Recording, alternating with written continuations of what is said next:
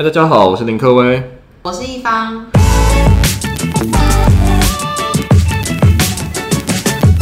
Line 的官方账号现在是很多电商媒体都会使用的工具。那去年 Line 其实公布了调整费率，很多企业其实都在哀哀叫。那今天我们就来探讨 Line 如果涨价了，那电商还有媒体到底该怎么办？嗯，我想要问一下特威，你平常会加一些电商的账号吗？会啊，其实我常常加很多账号，但其实我都不是因为这个电商去加，我都是因为贴图去加。哦，贴图，嗯，对啊，因为其实其实不太会想要去加入这些电商账号，因为这些电商账号其实是每天推播，甚至是几个小时就推播，其实是非常的烦的，烦人的。对啊。内容又不吸引人，我自己很喜欢是跟真正的人来沟通，反而不是跟很多奇奇怪怪的机器人，然后去做回复，好像脚本的回复。对，对，因为上面其实大部分都是有一些选单，然后是机器人直接照你的需求，然后回复你，就是没有什么温度。那刚刚讲到加烂是因为贴图，那我自己的话就是比较不会因为贴图，因为我自己很爱买贴图，所以就是对于那些就是贴图就觉得就不想，就是想说为了要你的贴图去加你的账号，就觉得嗯配合，所以 对我都加一些呃数位时代或者经理人这些就是接收资讯为主的一些媒体。其实我也会加入数位时代，还有一些媒体的一些账号。嗯、对对。可是他们现在很多媒体都转到 Telegram 上面，像是联合报啊，或者是。呃，像风传媒、端传媒这些年轻人比较喜欢的媒体，都已经跑到 Telegram 上面了。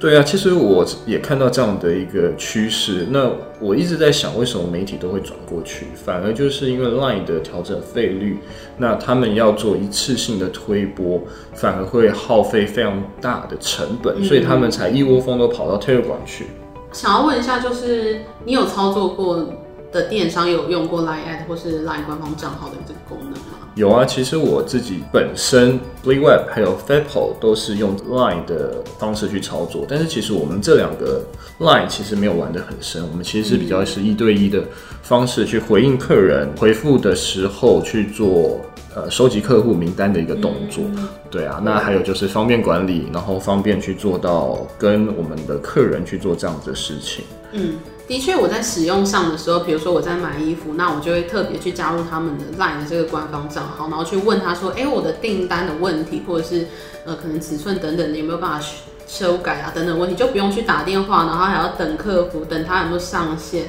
然后就觉得这样其实这个过程是还蛮烦躁，所以用 LINE App 这个功能对我来讲，对使用者来说是还蛮有帮助的。”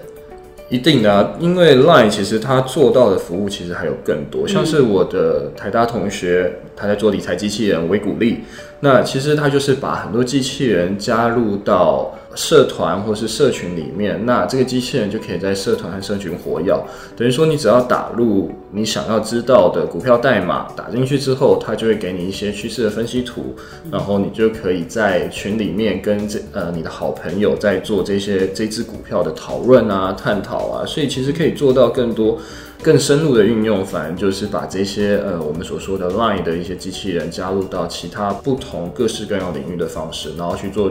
聚集群众的方式去做讨论。对啊，这个 Line App 其实就是使用上其实还蛮广的。那我们再深入的讨论一下，就是你操作这个 Line App 的经验是有着重在哪一个部分吗？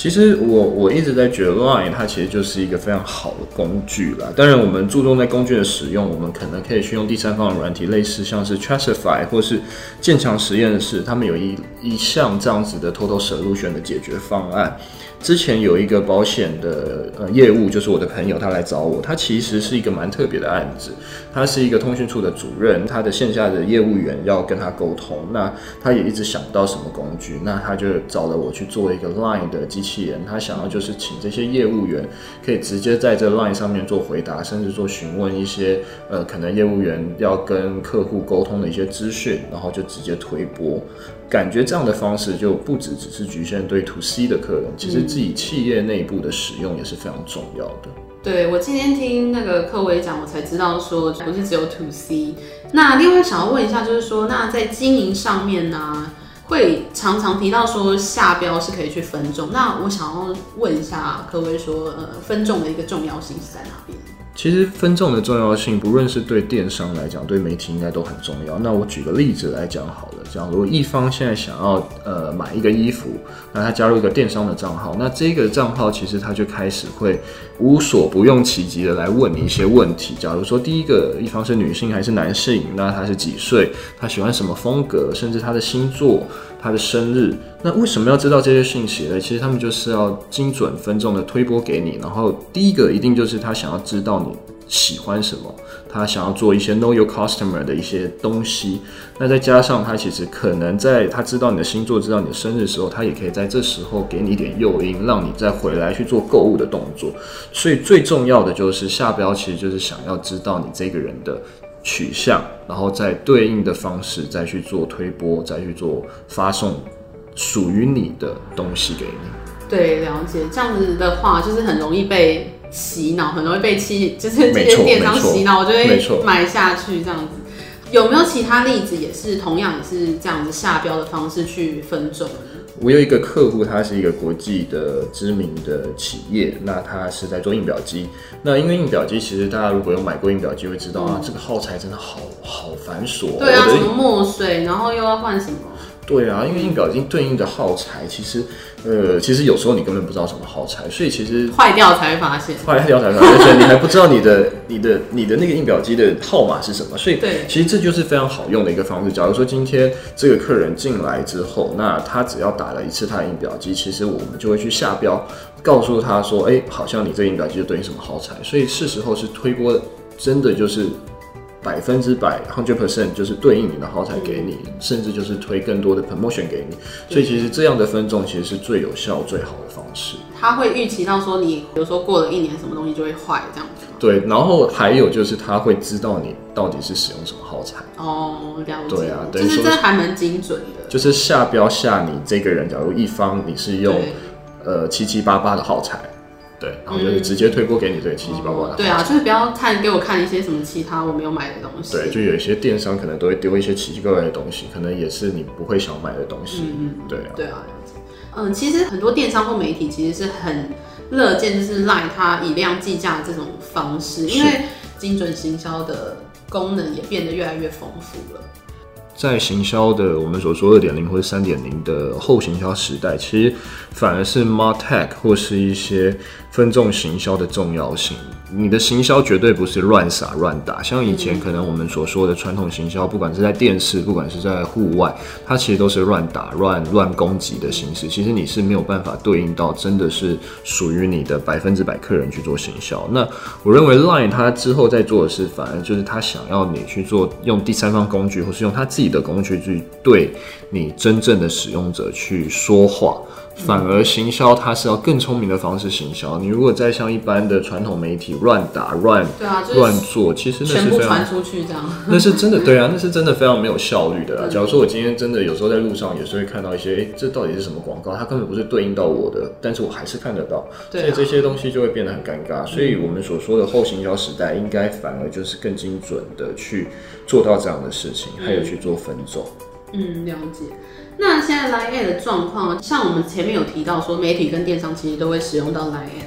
那 LINE@ 它本身的设计就是针对以销售为主的电商，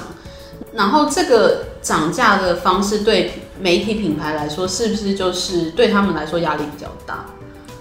一定的啊，因为涨价的方式，它的幅度一定就是对。狂发广发的这样子的一个客户客群是非常不好的。对。那如果电商你精准的下标，你会知道你的你的客人是什么，像是一方你是女性，然后你可能是几岁的女性，他会发对应的你可能喜欢的东西给你。但是媒体它反而不是，它反而就是进来一篇文章，可能我们讲说，呃，某一篇文章他想要去做发送的动作，他就是狂发给他二三十万的人。那这样子的话，其实当然。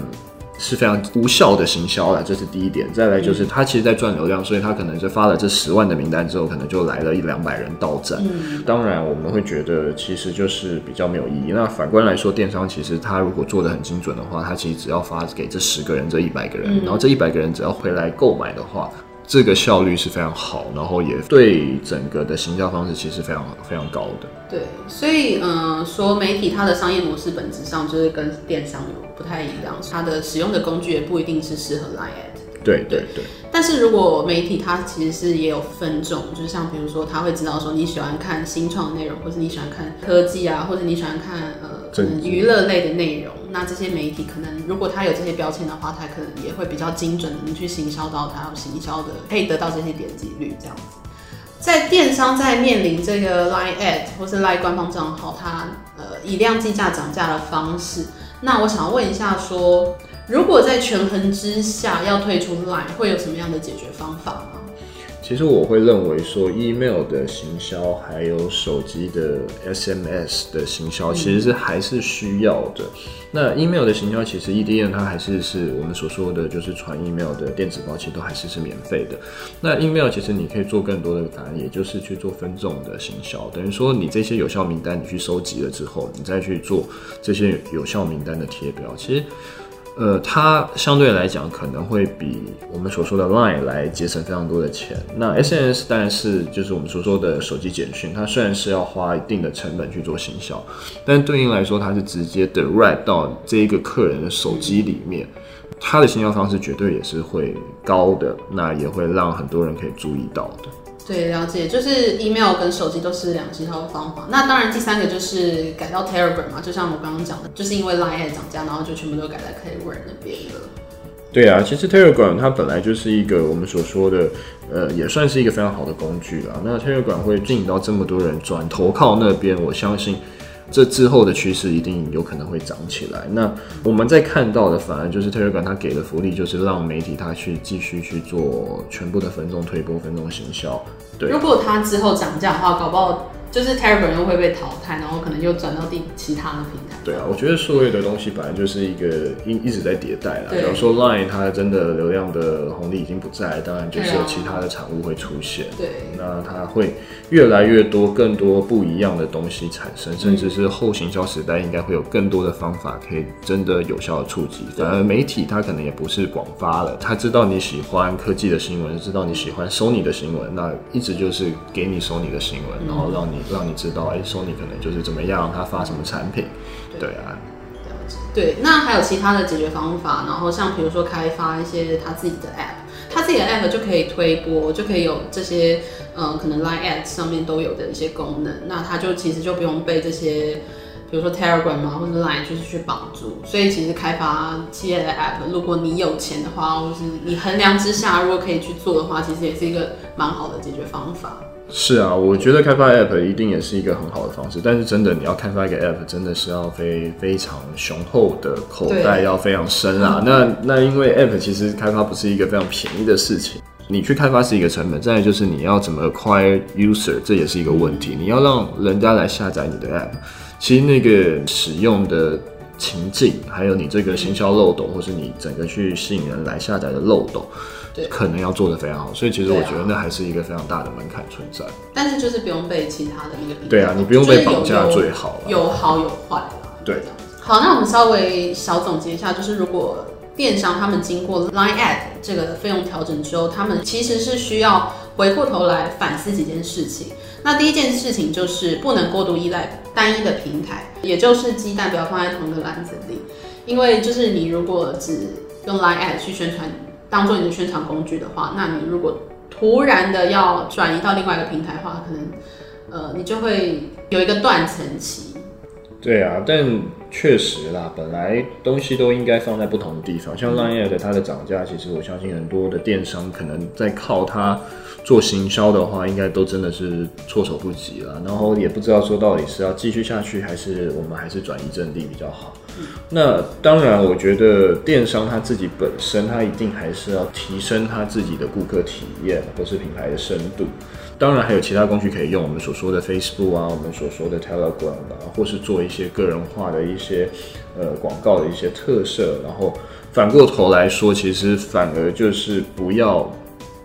依赖或是过度依赖在这样子的平台上，然后可能会被平台勒索或绑架的一个动作，这其实是非常不好的。对，刚刚提到第二个就是顾客体验的部分，那第三个的话就是你要掌握它你原本已经有的数据，去深入去了解说你的呃成长的关键点在哪里，也就是你要非常了解你的客人是需要什么。对啊，因为数据本来就很重要，就像我们刚才可能一直在讲的 Know Your Customer，你需要知道你的数据，知道你客人到底他的轮廓长得怎样，我们才能去做精准的分众行销推波，甚至是打到他百分之百的打到他，让他知道说哦，哇，这个东西真的就是符合我，我可以马上购买，然后马上可能就是明天就穿起来给我的朋友看，然后炫耀给我朋友知道，这样对。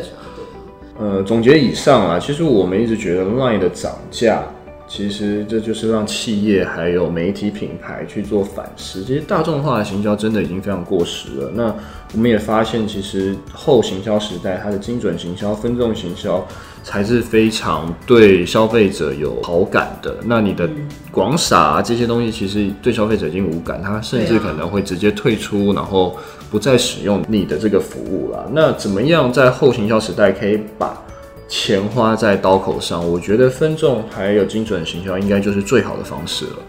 那其实我会觉得说，其实只要你的呃产品是有竞争力的，那你可能不管到哪个平台宣传，你其实都有自己适合的一个方法。是的，我觉得这是绝对的，所以其实不用被任何的平台绑架，然后也不要呃可能去执着说啊，我一定要在 Line 上面。其实很多方式都可以去去即刻的，那多去尝试，多去运用。其实网络上还是有非常多呃流量红利的地方，我们可以去尝试的。